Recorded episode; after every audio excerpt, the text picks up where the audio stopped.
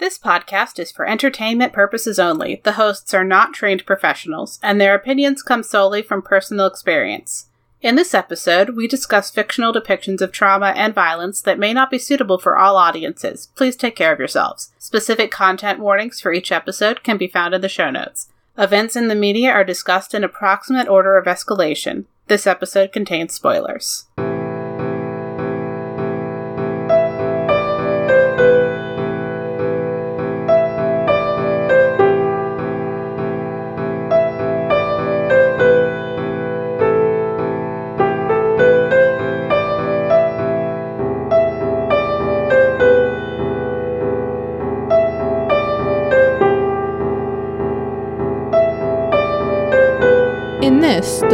Installment of our quartet, we see the world from the perspective of a different city with new concerns on the same problems of society. Hi, I'm Nicole. And I'm Robin. And let's get into our discussion of extras. We have Aya Fuse, her hovercam Moggle, brother Hiro, his friend Ren.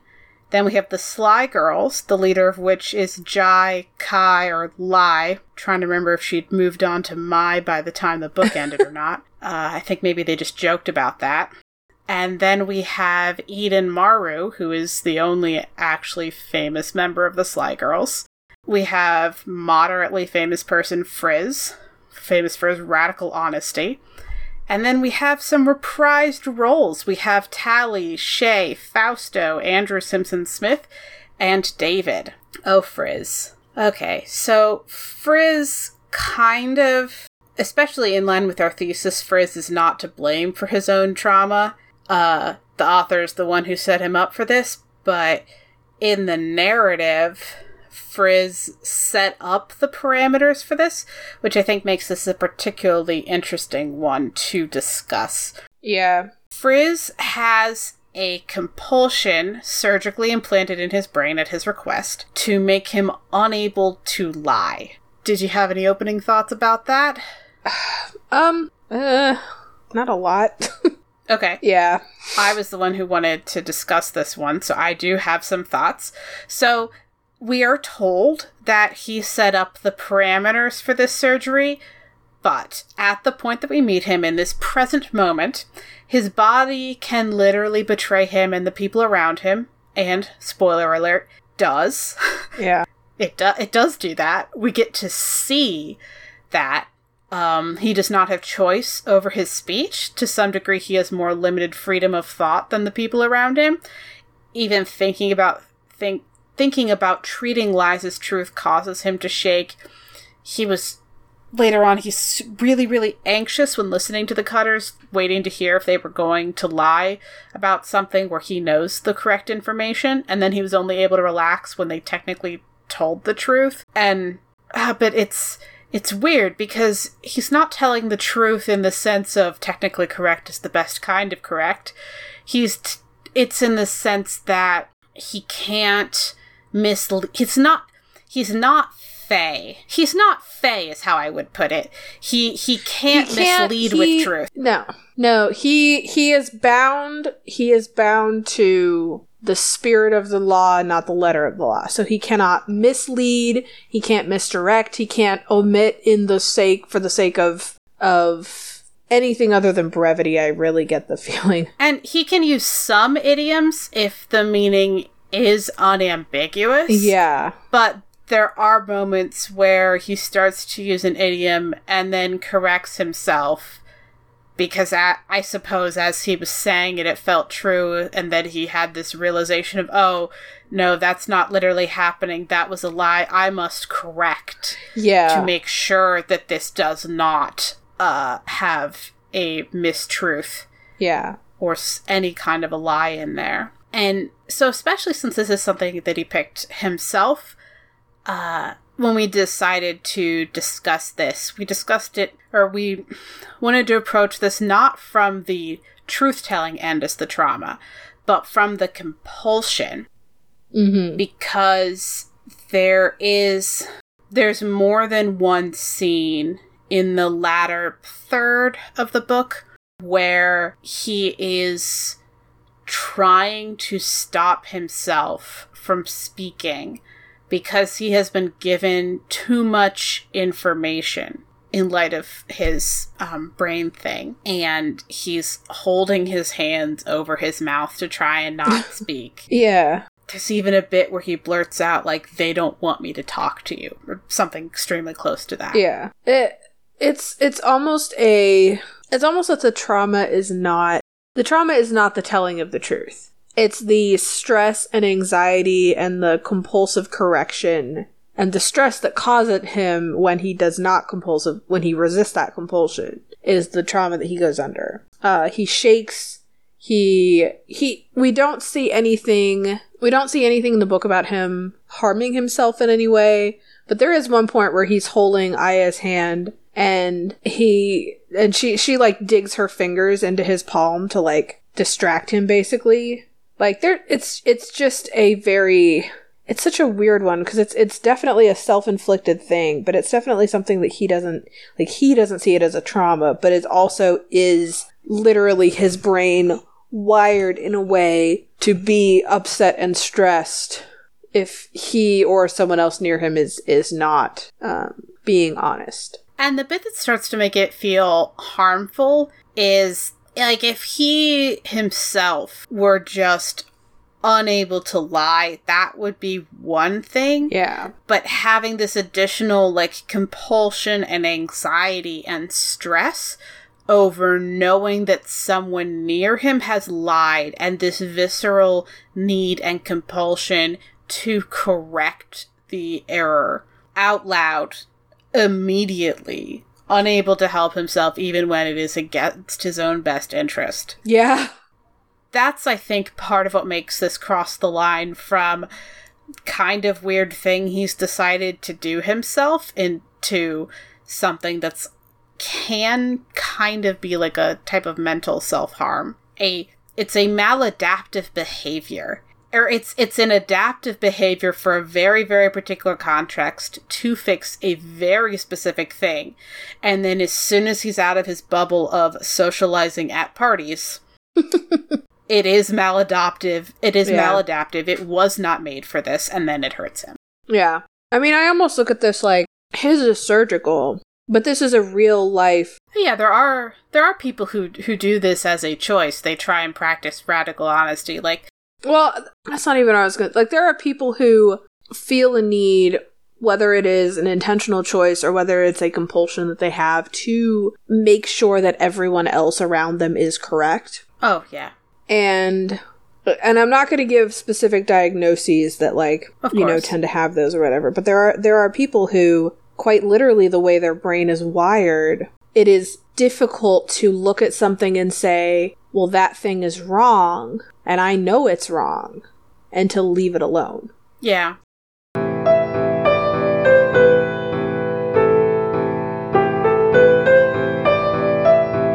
with Aya and social anxiety, and by social anxiety, we mean anxiety about social rankings and interactions, not anxiety of being around people, but anxiety related to people in society. Mm-hmm.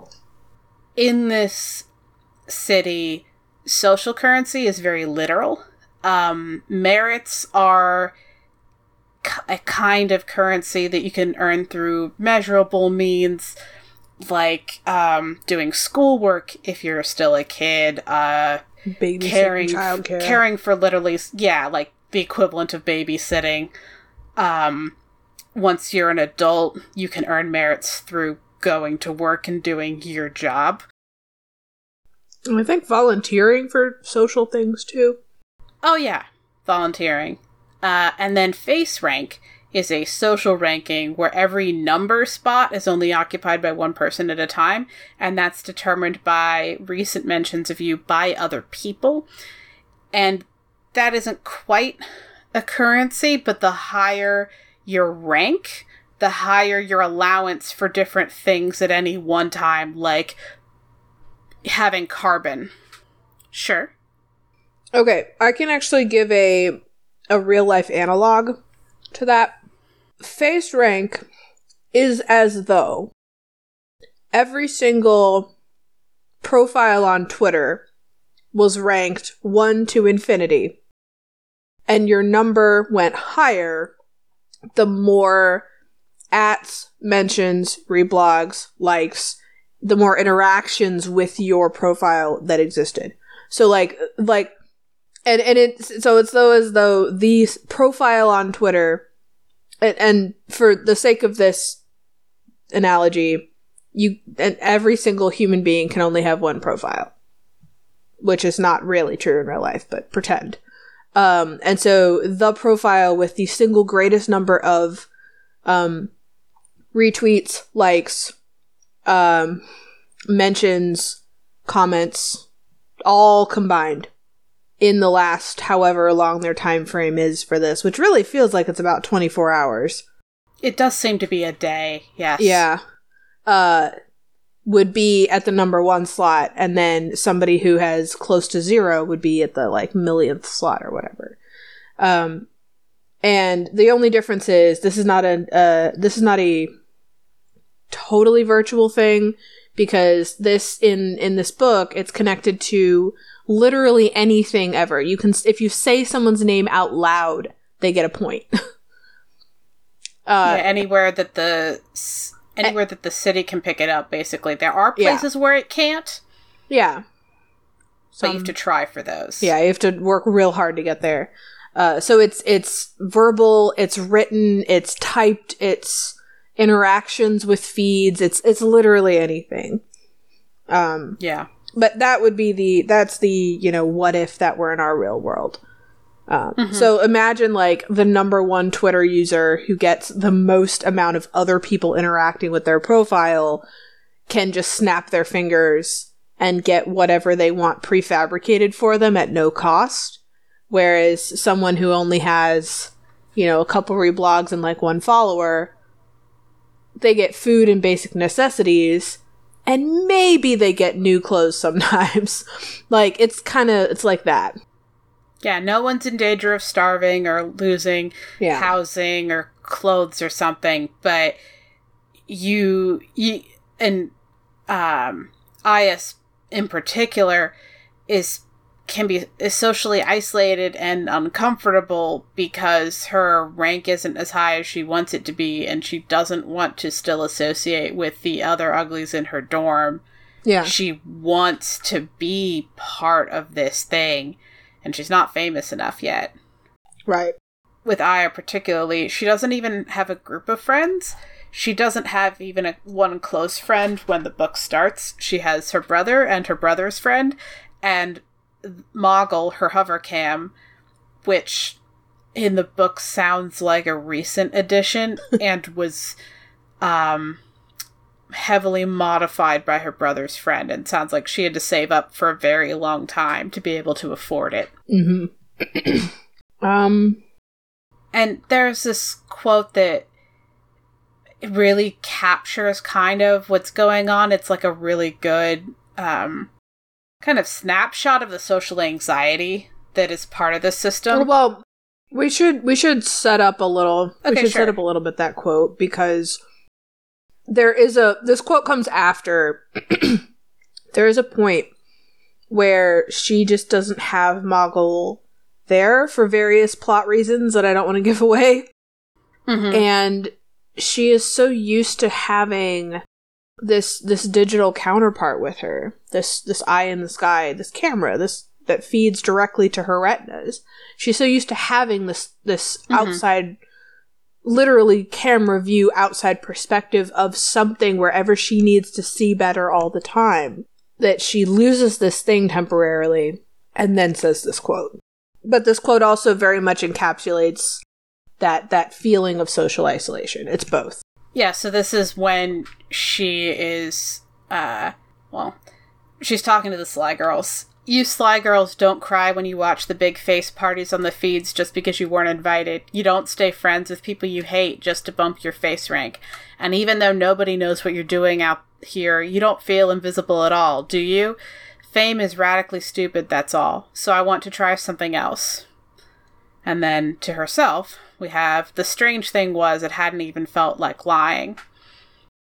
Um, because she is giving this speech for plot specific reasons Mm-hmm. and the p- particular examples she picks they have the feel of being things that she has definitely done Mm-hmm. like she has been friends with people she doesn't like just to try and be famous and i don't know it it's very it's a very powerful quote in context and i like i like the juxta- juxtaposition um where it looking back at our our previous topic uh she is she's saying it to deceive them but i don't know it I think I think perception like social perception is such a a theme of this book.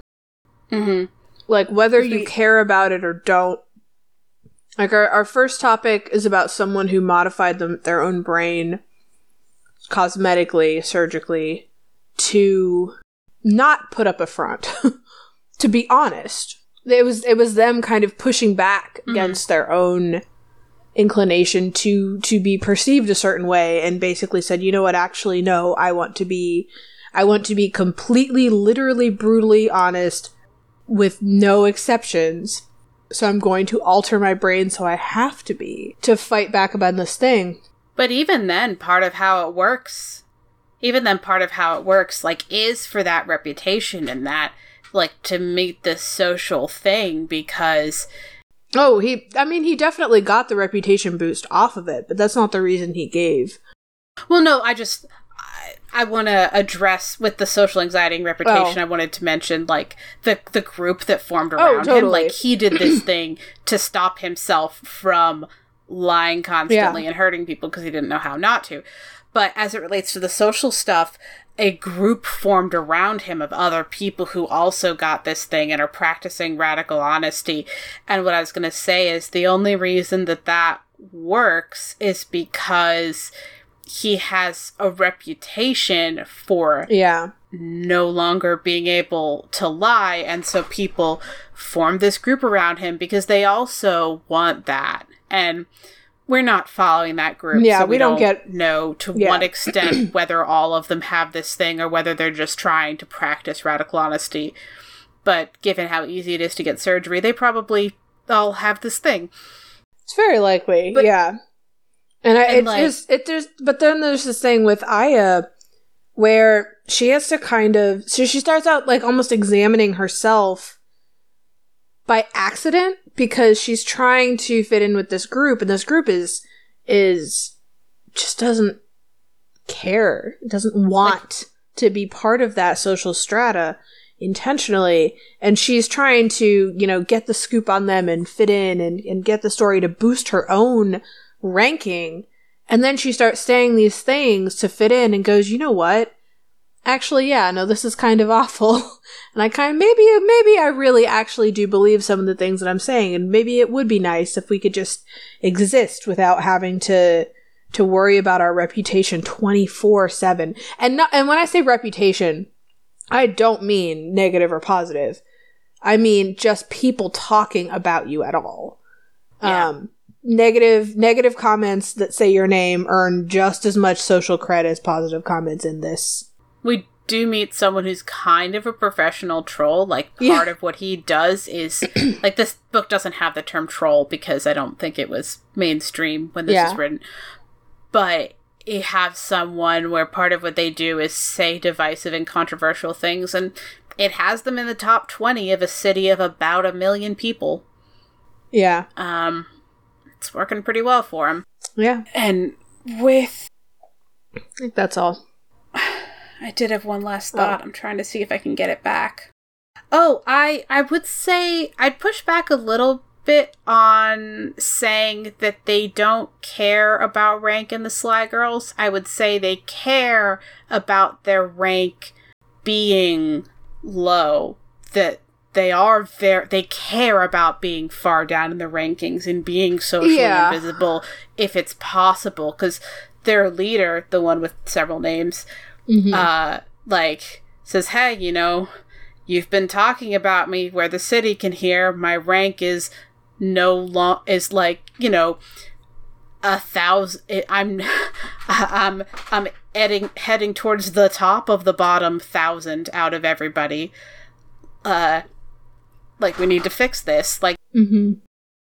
eh, I don't know. It, it and the book does call out like how you have um this person who's super super concerned about having a very very low ranking inter- or very like being the millionth person and then someone who is not in that city at all doesn't even know about this system and is kind of just accidentally number one because of a thing she did three years ago and she doesn't know the system exists at all and so i thought it was interesting that the person who was trying to be number one million or whatever is obsessed with the rankings, and the person who just is number one didn't know they were a thing until Yeah. she arrives partway through the book.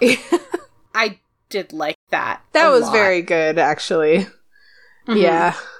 You get these people that are trying so hard, and then the person at number one has nothing to do with that system and doesn't care. It's great. Yeah.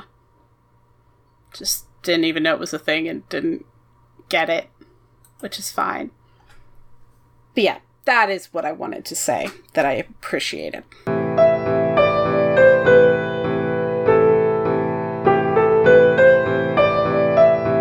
For Aya and loss of privacy. Uh, So- real quick before we start, I just want everyone to know that if you hear like a slightly high pitched, odd, um, even sound in my background, uh, that is my cat snoring from a distance, and I don't actually know if it'll get picked up on Discord or not. Oh, And. I don't think I can edit it out while I'm talking. Like, I don't think anywhere I'm talking it'll be edited out. So just heads up. That's Princess. She is, as our senior assistant editor, she is she is napping on my feet and she snores with a very high pitched sound. Mhm. So All right. As to the topic, uh, speaking of loss of privacy, Princess can't even snore without everyone on the podcast knowing. Anyway, uh, if it even gets picked up, I don't actually know. okay. So a little bit of real world context just for timing. This book was published in 2007, which probably means it was written 2006 or earlier. Uh, the social media ecosystem in the real world was very different. That was 13 years ago. That feels a little weird. Um, the social media ecosystem was very different, and it's uh, this connectedness and ability for ordinary people to be contacted and watched by strangers wasn't non-existent. The internet has been around for a while, but it wasn't mainstream uh, to the same degree. Like this was published in 2007. That's the same year Tumblr launched. Twitter had only been around for a year. YouTube had been around for two years, and Facebook had been around for three. Like I know stuff like MySpace and things are earlier than that. Yeah, the big mainstream social media monsters of our current landscape. that allow you to track individual profiles were just just coming into play. Yeah. And so this like reading this book now, it's like, oh yeah, that's just how social media works. Wow, it's limited to one city. that must be nice. Uh but it this to me this feels not prescient, more like understanding what was currently happening in this really interesting way. And I appreciate this book m- now much more than I did when I originally read it. Um, so, with that, uh, when Aya's, we're discussing loss of privacy, and when someone's reputation uh, gets higher and their ranking number gets closer to one, they begin being bombarded with messages by people they Yeah, don't know. it is like if you on Tumblr could not turn off notifications on notes on your posts. It's also like if Twitter, you couldn't turn off notifications. Like if you have 25 million notifications on one post and you will get that notification ping forever. and you have to oh, oh and you have to clear each notification individually and dismiss it. It is Yeah. that. Uh she had an audio cue turned on for messages. Also her audio cue was part of her skintenna which means it's in her body. It's not a computer she walks away from. She'd had an audio cue for her messages because it hadn't mattered before and she had to turn that off before the sound like physically hurt her and she hadn't thought of that. And i feel like her brother's kind of a jerk for not warning her hey you're about to become this famous on purpose you should turn off your audio cue I don't know that he would have known that she had an audio cue necessarily. Oh, I, yeah, I just, I, I feel like she didn't need to have that in the narrative. I would just put it this way. I, let me just put it this way. I leave my phone on silent 24 7 forever unless I know somebody is going to try and get a hold of me very, very shortly and I need to hear it. And literally every time I hear someone's cell phone ringer in a public place, I am caught off guard. I wouldn't hmm. think to tell someone to silence their phone in it in most circumstances. Unless I'm specifically at a rehearsal or a practice with children. More broadly, I wish that her brother had given like a heads up, like, hey, you want to do this? These are going to be some of the things. But that would have made for a less interesting book, so that's fine. I just. I, I think it makes total sense that he would not have thought of it. It makes sense. It just, you know, doesn't help me like him, which is fine. That's not the point. Anyway, I, I mean, that's fair. Like, so uh speaking with like with loss of privacy so she has two big losses of privacy in this book one that she sought and one that she was not trying to have at all uh the main one that she was trying to have was she wanted to be talked about but apparently she didn't realize that that was going to mean paparazzi yeah. because she she was just tr- like she wanted to get into the 10,000s like her brother was still trying to get into 1000 and hadn't managed it yet it doesn't seem like at the start of the book her ambitions even went that high she just No. wanted to get out of like the hundred thousands to the 10 and get to the 10,000s yeah. and so she was not emotionally prepared for being swarmed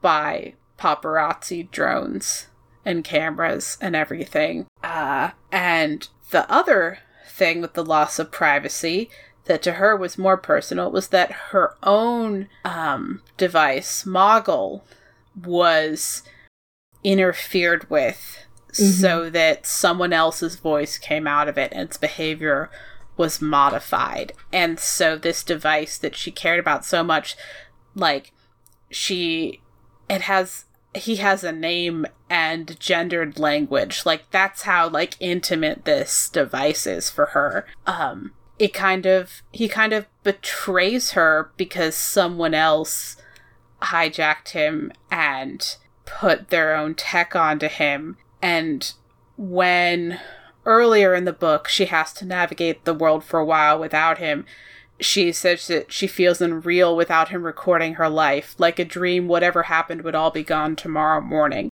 And so we have this like thing where she doesn't she's not ready for all the cameras to be on her but she also doesn't feel complete without her camera on her. Yeah, there's very much a a, a consensual boundary crossed there where like she's she's fully fully comfortable with like her own camera that she's in charge of that she you know is the one manipulating but not with everyone else's cameras and also when her camera is interfered with that crosses that boundary and it's it's an issue yeah it's this i mean that i mean that's really the heart of the heart of this is that she she has those boundaries crossed and she's not prepared for that at all Yeah. I don't know. It makes me think of people who, like, they accidentally go viral because of a tweet, but it's in, like, a negative way. And mm-hmm. It, it, it definitely does feel a little bit like that because in this, she becomes famous by breaking this story and then immediately gets a message that makes her think that someone maybe is going to like she doesn't say that she's worried about them coming and killing her but the mm-hmm. person who messages her is worried that someone might come and kill her mm-hmm. and so then she does find this out. Uh, and so like uh, just just the way that everything's stripped away and she loses yeah she loses this this kind of bubble of like personal space and the ability to control the narrative around her. And she eventually acclimatizes but that initial shock that is the main like the middle third i'd say of the book is all about that. Sorry if we're a bit rambly for this one. It's very nebulous. We had this discussion when we were doing our, our setup where if this was the first book in the series, we would not even the series would not have made our list. And it's just the fourth book with a lot more kind of social reflective commentary and less actual straight up things that are happening to characters. It's a lot more just kind of observing people that are functioning in a in a, a different setup.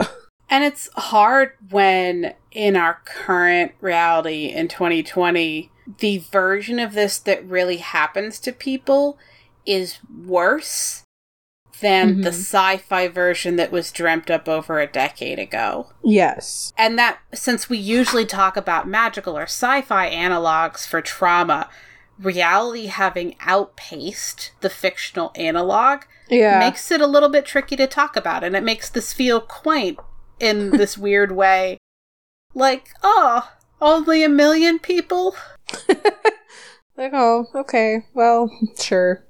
Yeah. like a million people being worried about what we're doing or listening to the podcast like that would be that would be huge and overwhelming. But it would also be like It would be a marker of success the same way it would be for her. the population of half a US right it'd be like half or a third of some US cities. It's like it's very it's very different. So I I honestly think that this this so a lot of these things feel less traumatic because they are more normal to our day to day. yeah So like I I feel like if we were having a conversation about this book back in like 2003, this mm, it was published in 2007 we could have had a conversation in 2008 or are you time traveling the book wait, what? this book didn't exist in 2003 but I mean, that doesn't matter. If this Okay, book sure. existed as is and we were having this conversation in 2003, okay yeah this would like a lot of these things would be like, "Whoa, that's stressful and horrific and awful." But now that it doesn't really read that way. It reads as more as just like a very invasive form of of things that we have. yeah Even if we don't, you know, judge our our actual ability to function on on on fame the way that that this book does. I mean, I mean, it is kind of wild as a podcast to look at it and go, you know, we're like not strictly doing the same thing, but like, no, we do actually want Twitter likes. Does that make sense? Like, we do actually want that that interaction Yeah. that she is going after in this book, even if it's a different setup. Um, and it doesn't mean the same thing. Yeah, like we want to talk to our audience and we do look at our download numbers and it, you know, makes us excited and Yeah. happy to see when people from uh like different countries No. and different states that haven't listened before are listening.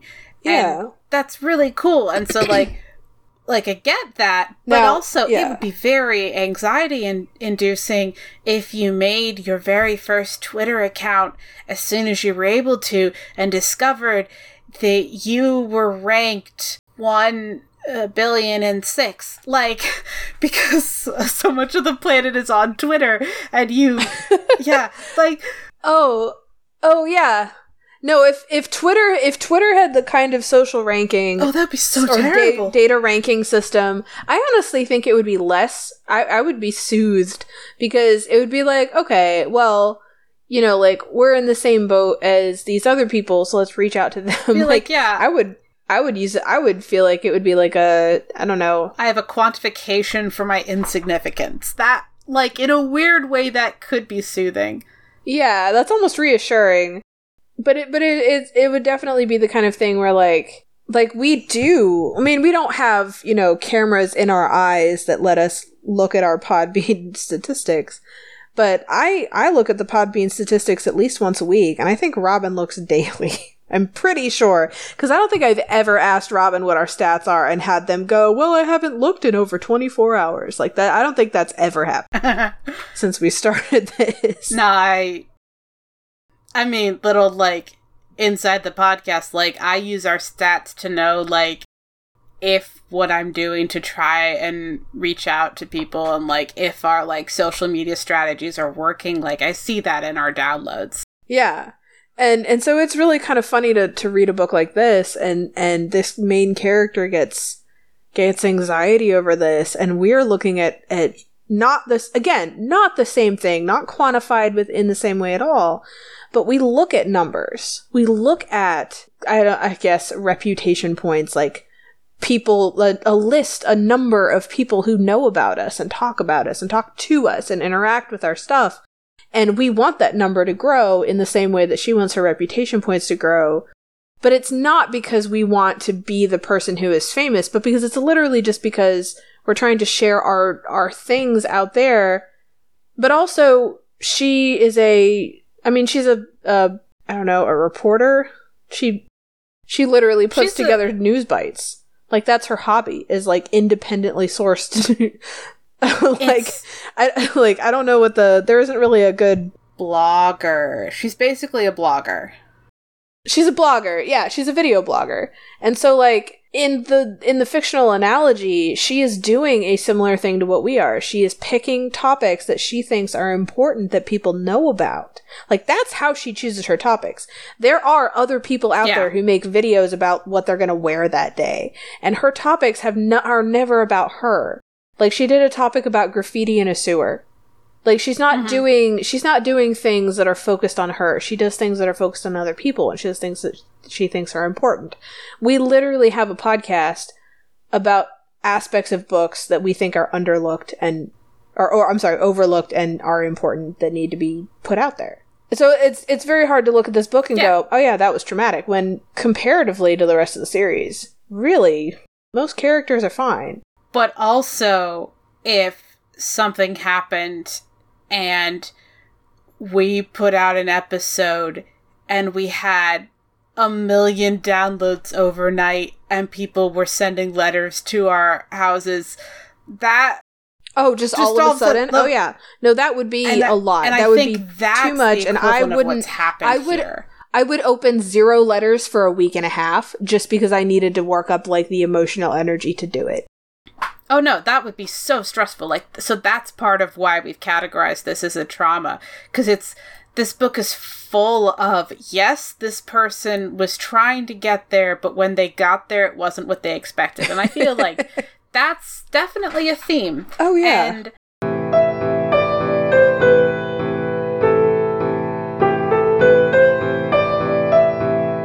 hey there, nerd. Do you run games of Dungeons and Dragons, play the Good Sweet game, or want to but have no idea where to start? Well, come on over and listen to Crit Chat, a D&D advice podcast with a rotating cast of experienced DMs just waiting to give you all the best tips and tricks to make your games of Dungeons and Dragons the very best they can be. From how to run a campaign for first-time players to which monster in the manual is the most dateable, we've got it all. Find us by searching Crit Chat on your favorite podcast app or under podcasts on iTunes. Warning Crit Chat is obligated to talk about goblins at least once per episode. Anyone listening to this podcast may experience feelings of desire towards them and many other fantasy creatures, including but not limited to centaurs, satyrs, the inevitable, flumphs, various golems, thri-kreen, animated armor, shield guardians, cadaver collectors, any and all demons, and, if you're kinky, the rug of smothering.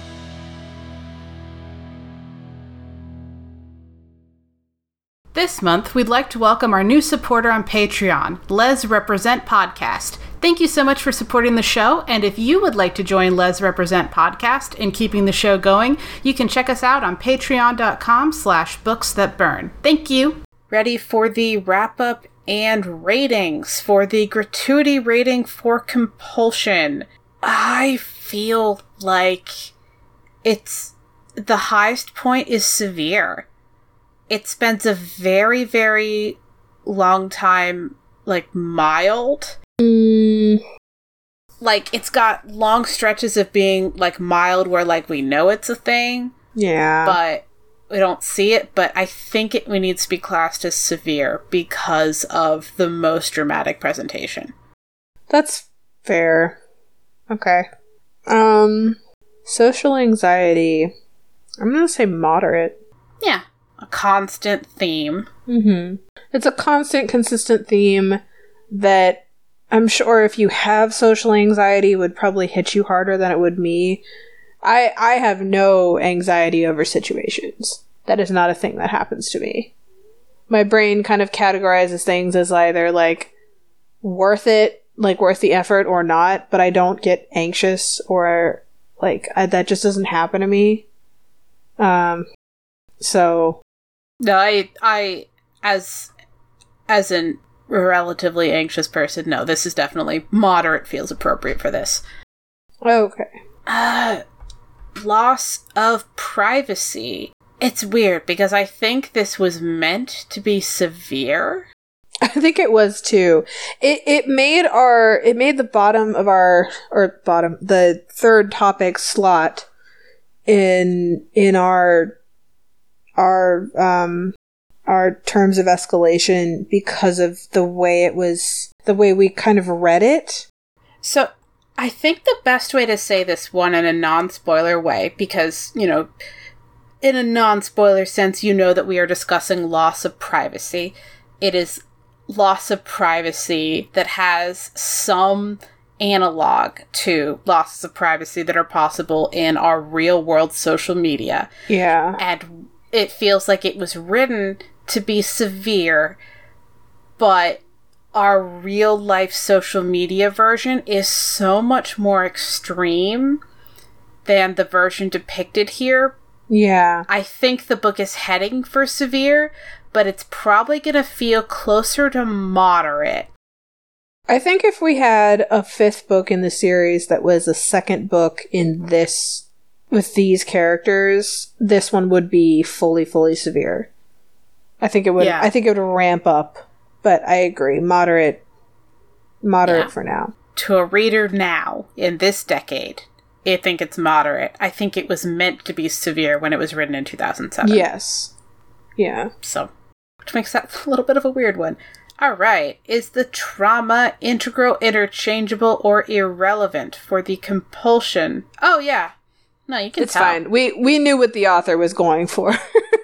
It was very it was very well written. It just reads differently like 13 years later.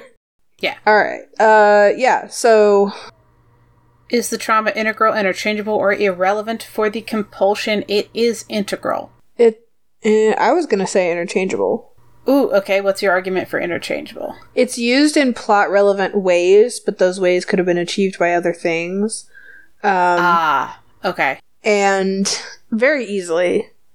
And also, like, the only thing that, I mean, even, like, it's used, I mean, it's used in a way to, to get the main character to kind of be introspective, but also, like, even in the text, that main character is introspective before that other character really is there. Like, I, I I'm think. persuaded by your argument. Okay, we can put interchangeable. That it is used It's very used- dramatically in a pivotal scene. Yeah. But I agree that they could have done something different without too much disruption to the plot. yeah, like, I think it was very well done, but I definitely think it's interchangeable. Also, kudos for having an interchangeable event that is so well done that looked like maybe it needed to be integral. Uh, Yeah, it was very, very nicely done. Very smooth, very integrated. For social anxiety, it, it is integral to the plot. Yeah, it is driving It just- the plot. Yeah. And the same also with the loss of privacy. Mm-hmm. Mm-hmm. Um, certain elements of it perhaps are interchangeable, but as an overall theme with many specific items, I think it is integral. Yeah. Because you would have to swap out those social anxi- those loss of privacy things for other loss of privacy things. Yeah. Which is not how we have treated this ranking. No. Uh, Uh, trauma treated with care. The compulsion, I think yes. it was. Yeah. Yes. We don't have Um, ideation, No. so yeah, definitely treated with care. uh, The social anxiety. I'm gonna defer to you on this. I like, as I said, I don't experience this thing. Okay. Um I would say it does seem like it's treated with care, I think. Somewhere between care and enough care. Uh reading the book did not make me anxious. It more was a recognition Okay. of like, oh, I know what that's like. okay. And your mileage may vary, uh, but it's for most people, it's probably going to be somewhere between care and enough care. All right. Let's put enough then to be safe, Okay. conservative. Loss of privacy. I. Okay. I'm going to argue that back in 2007, the answer would be enough, but in 2020, it's It's just it's just care. Yeah. It's so Yeah. much it's so much less visceral as a depiction than like my daily social media interactions. Yeah, the And I- notifications I, I don't even have- have on. Yeah, Yeah. exactly. Like I don't even have it wired to my brain and I get more than Yeah. than than the, is depicted in this book. Yeah, other than that one 5 minute thing, uh yeah. my daily social media is has more interruptions than was depicted here because yeah. Um So viewpoint. I think everything is just Aya. Yep, everything's Aya. Uh occasionally we have Aya accessing Moggle's feed, which That's is always still just lovely. Aya. But it's it's Aya. Yeah. I just want to shout out Moggle because I I don't know I really like Moggle. Because Moggle sounds like Mogget. No, I'm just kidding. It is because it's probably that at least a little bit. um, The aspiring writer tip. Hmm. Hmm. Just be aware that if you do things that are supposed to be warnings and they have to do with technology, real life might outpace you. Yeah, I But feel like that's just life of being a sci-fi author. yeah, but but I, what I'm gonna add on to that to make it a tip is just like that doesn't mean that it's bad.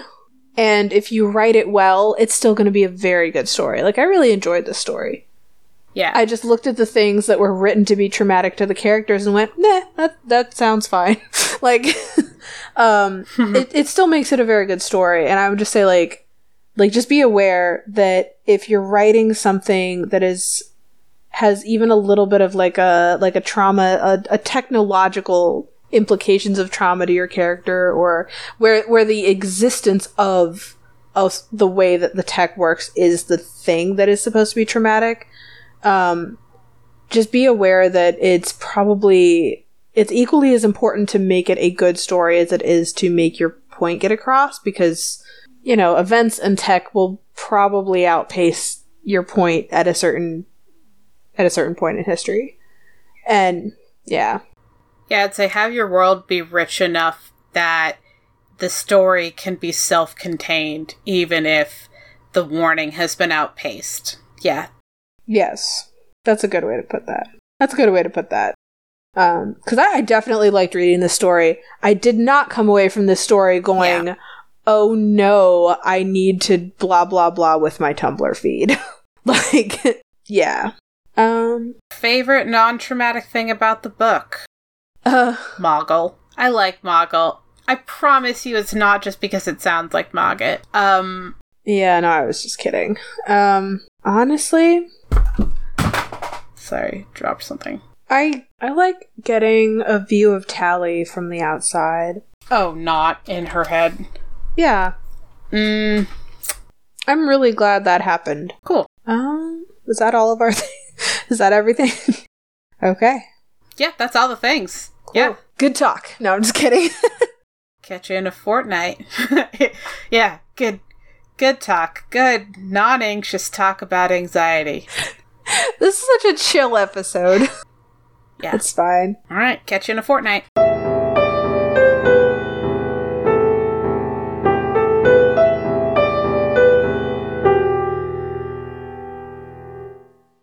Um, music used in this podcast was created by Nicole as Heartbeat Art Co. and is used with permission. You can follow us on Twitter at Books That Burn, all one word. You can email us with questions, comments, or book recommendations at booksthatburn at yahoo.com. Support us on patreon.com slash books that burn. All patrons get access to our upcoming book list and receive a one-time shout out. You can leave us an iTunes review. This helps people to find the show. And find us on iTunes, Stitcher, Google Play, or wherever you get your podcasts. Thanks for listening. We'll be back in two weeks.